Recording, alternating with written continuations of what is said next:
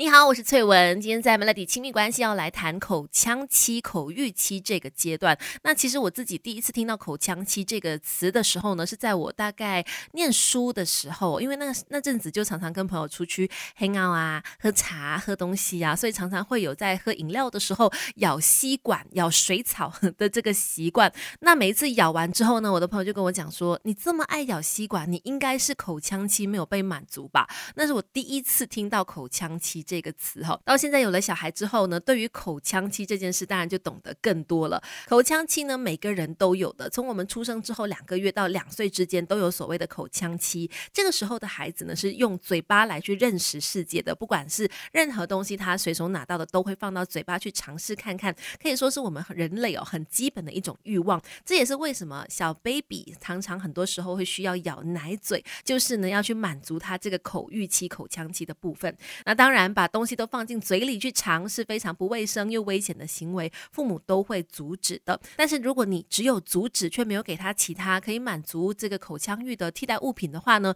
对小朋友来说呢，长期下来就会有口腔期不满足而引发的一些行为问题了。没有完美的父母，只要有肯学的爸妈，让亲子关系更快乐。Melody 亲密关系，今天我们在 Melody 亲密关系谈到口腔期，千万不要小看这个小朋友在出生两个月到两岁这。段期间有的这个口腔期如果没有被满足这件事情，它的影响力可以有多大？因为它影响的不只是这个小朋友，他可能会出现一些行为问题之外呢，它也会影响到一些心理的状态哈。那如果小的时候呢，长期口腔期没有被满足，就是你拿掉不要给他咬东西，然后也不给他奶嘴，没有这种替代物品的话呢，那长久之后长大了以后呢，他对于周遭环境或者是对周遭的人的信任感就会降低，也会常常觉得没有安全感，容易感到忧。忧郁啊、焦虑等等这些情绪都会出现，然后再来呢，他们就会开始想要常常去咬东西，包括我说我小的时候很爱咬那个吸管，也有可能就是我小的时候口腔期不够被满足到哈，